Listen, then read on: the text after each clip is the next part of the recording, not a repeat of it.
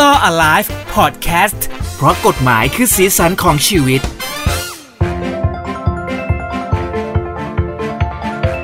หูดีพอดแคสต์นะครับ ติดตามกันได้นะครับ หลากหลายรายการรวมถึง Law Alive เพราะกฎหมายคือสีสันของชีวิตด้วยนะครับ เจพัสวัสสวัสดีครับ สวัสดีครับ ทนายชาตินะครับ คือเรา มือเป็นกำลังใจ ไม่มีจิงเกิลอะไรทำเอง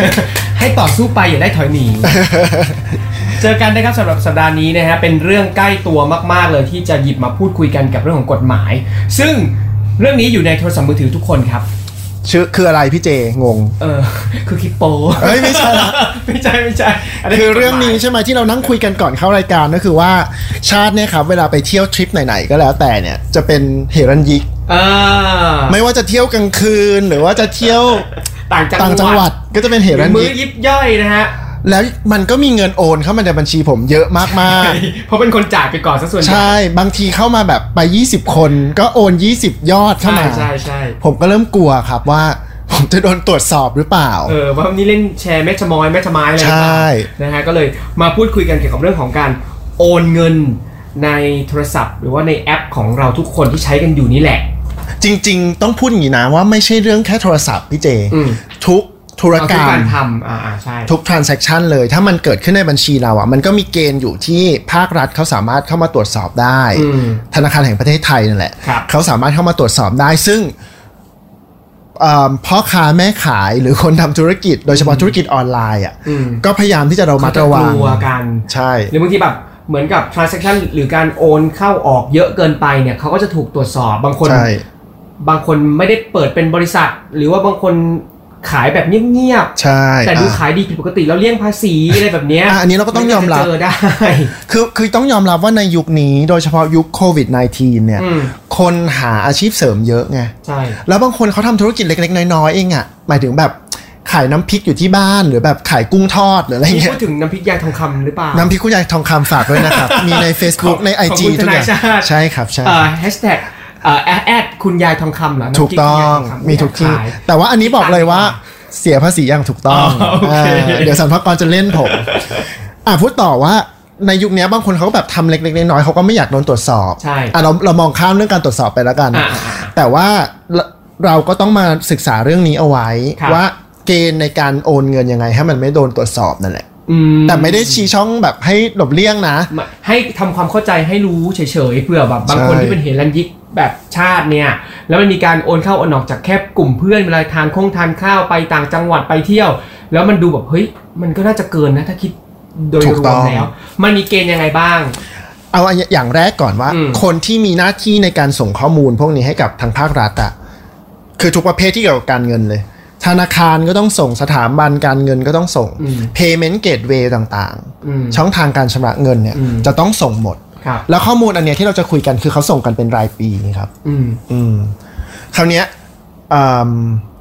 ไม่ใช่เฉพาะว่าคุณทำธุรกิจแล้วคุณต้องกังวลไงอย่างผมผมมีแค่เงินเดือนประจำอ่ะ อืม แต่ถ้าเกิดว่าเงินมันถึงเกณฑ์ที่มันต้องส่งปุ๊บ แล้วเขาเกิดอยากรู้ว่าไอ้เงินที่เพื่อนโอนเข้ามา 20 รายการ 30 รายการต่อเดือนเนี่ย ตกลงมันเป็นอะไร แล้วเราชี้แจงไม่ได้อ่ะ เออ มันก็จะถือว่าเป็นรายได้หรือเปล่า อ๋อ ถูกไหม เออใช่ เดี๋ยวจะโดนว่าไอ้แปลว่าคุณแอบมีรายได้หรือเปล่า อืม แล้วคุณไม่บอกสรรพากรทางนี้จริงๆไม่ใช่กูออกไปก่อน เออ เออเพราะฉะนั้นทุกคนก็ต้องระวัง เกณฑ์แรกเลยพี่เจคือว่า ถ้าคุณมีเงินเข้า หรือเอ ห อ รือออก ไม่ออกไม่ออก ออกไม่เกี่ยวกับเข้าก่อน เป็นเงินเข้าเงินฝาก เข้าก่อน ยอดรับโอนเนี่ยสามครั้ง เอ้ยขอโทษขอโทษสามพันครั้งขึ้นไป ต่อ ต่อปี ปี จะต้องชี้แจงแน่นอน จะต้องโดนตรวจสอบแน่นอน นั่งไล่ดูเนอะเอ้ยของของเราถึงปะวะ แต่ว่ามันก็มีเกณฑ์ว่าไม่ใช่ว่าทุกยอดบัญชีนะเขาดูเป็นรายธนาคารไป อืม อ่าสมมติว่าขอพูดชื่อธนาคารละกันเผื่อเขาจะเข้าเป็นสปอนเซอร์เรา อืมอืม สมมติว่าพี่เจมีธนาคารกสิกรไทยหนึ่งบัญชี ครับ แล้วก็มีไทยพาณิชย์สามบัญชี อืม อ่ะกสิกรไทยเนี่ยพี่เจโอนทั้งปีเลย 2,900 ครั้ง อืม ไม่โดนตรวจสอบ อืม เพราะว่าไม่ถึงเกณฑ์ ใช่ ไทยพาณิชย์พี่เจมี 3 บัญชีใช่ไหม อืม พี่เจโอนบัญชีละพันสองพันสองพันสองรวมกันมันเกิน 3,000 ครั้ง อืม อันเนี้ยโดนตรวจสอบ อืม เพราะอย่างที่บอกคือเขาดูเป็นรายธนาคาร อืม เออถ้า ไม่ เกิด ได้รวมกันหมดถึง ใช่ แม้ว่าจะเป็นชื่อเดียวกัน ใช่ เพราะฉะนั้นแม้ว่าในหนึ่งธนาคารเดียวกันอะอยู่สปลิตบัญชีแล้วแล้วแยกให้มันน้อยบัตรหมายถึงธุรกรรมมันย่อยๆแล้วอะ อืม ถ้ามันรวมกันถึง 3,000 ก็โดนตรวจสอบอยู่ดี อืมแต่จริงๆแล้วถ้าเกิดว่าเรามีทุกธนาคารเลยอะธนาคารเดี๋ยวนี้มันเยอะมากเนาะ ใช่ มันก็สามารถทำได้เหมือนกั อ่าน ซึ่งพ่อค้าแม่ค้าออนไลน์ทำอย่างนี้ทุกคนเลย เนาะมีหลาย ๆบัญชี ใช่ มีแบบห้าหกธนาคารแล้วเขาก็จะวนอ่ะ บอกคนนี้ธนาคารนี้บอกคนนั้น ใช่ ธนาคารนั้น อืม เพื่อเพื่อระวังเรื่องนี้แหละ อืม นะครับ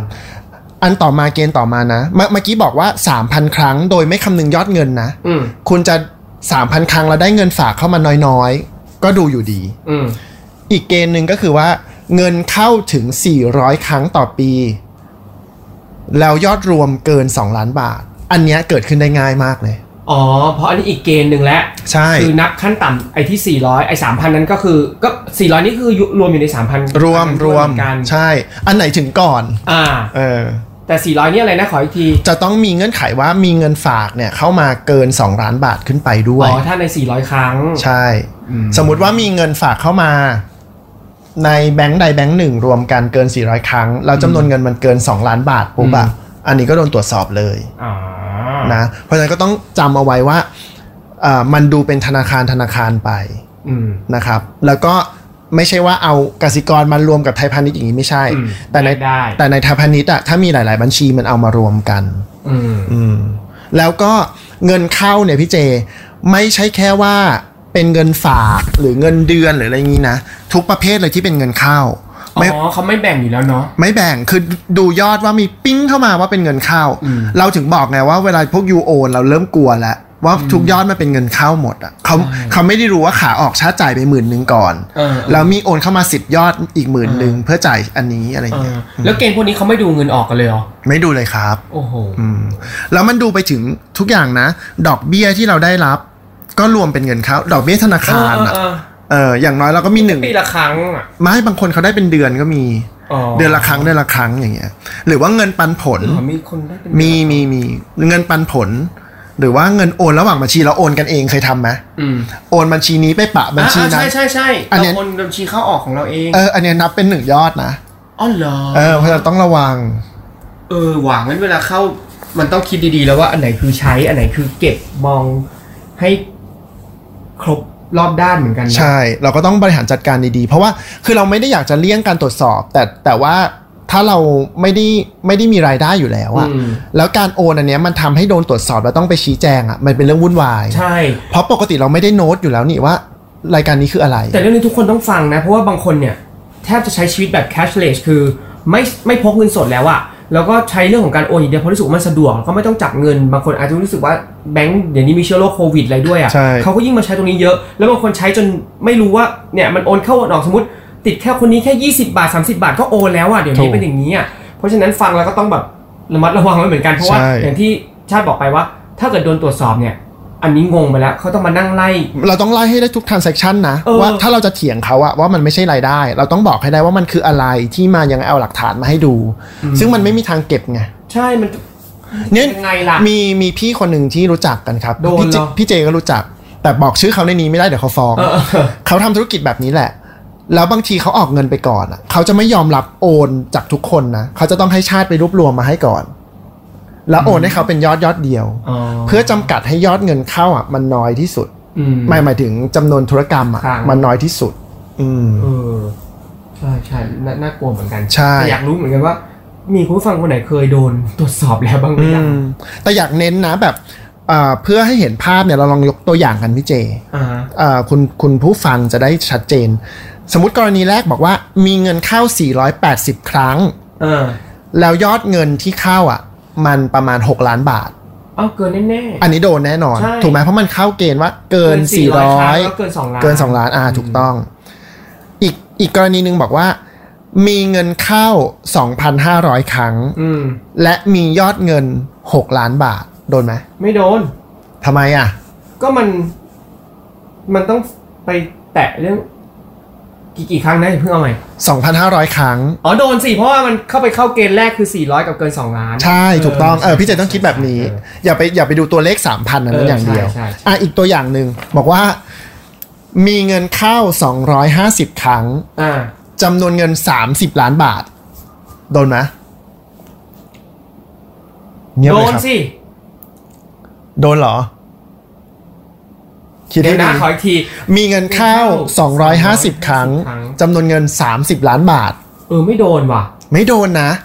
เพราะว่ามันไม่เข้าเกณฑ์เลย เออ เงินมันเข้าไม่ถึง 400 ครั้ง อืม ใช่ไหมแล้วก็ไม่ถึง 3,000 ครั้ง ทำอ อย่าย่าง ง เงี้ยมันนั้นด้วย มันเป็นช่องโหว่ของพวกพูดสมมติอิฟอัพว่าเกี่ยวกับยาเสพติดสมมติ อ่าอ่าอ่า แล้วเขาเป็นเงินที่แบบสมมติการโอนการทำมันคงต้องครั้งหนึ่งต้องใหญ่มากๆอ่ะ ก็ก็ ใช่ปะ ก็เป็นไปได้แต่ว่าจริง ๆ นอกจากกฎพวกเนี้ยครับ เออ มันก็จะมีกฎของธนาคารแห่งประเทศไทยอีกแหละ อ๋อ ว่า มันดูเยอะเกินไป Transa- น่าสงสัย transaction หนึ่งที่เป็นเงินสดอะถ้ามันเกิน 2 ล้านบาท มันจะต้องมีการชี้แจงแหละ อ๋อโอเค ว่าเงินนี้เป็นที่มาที่ไปอะไรยังไง อืม อะไรอย่างเงี้ยเอ อืมอนะก็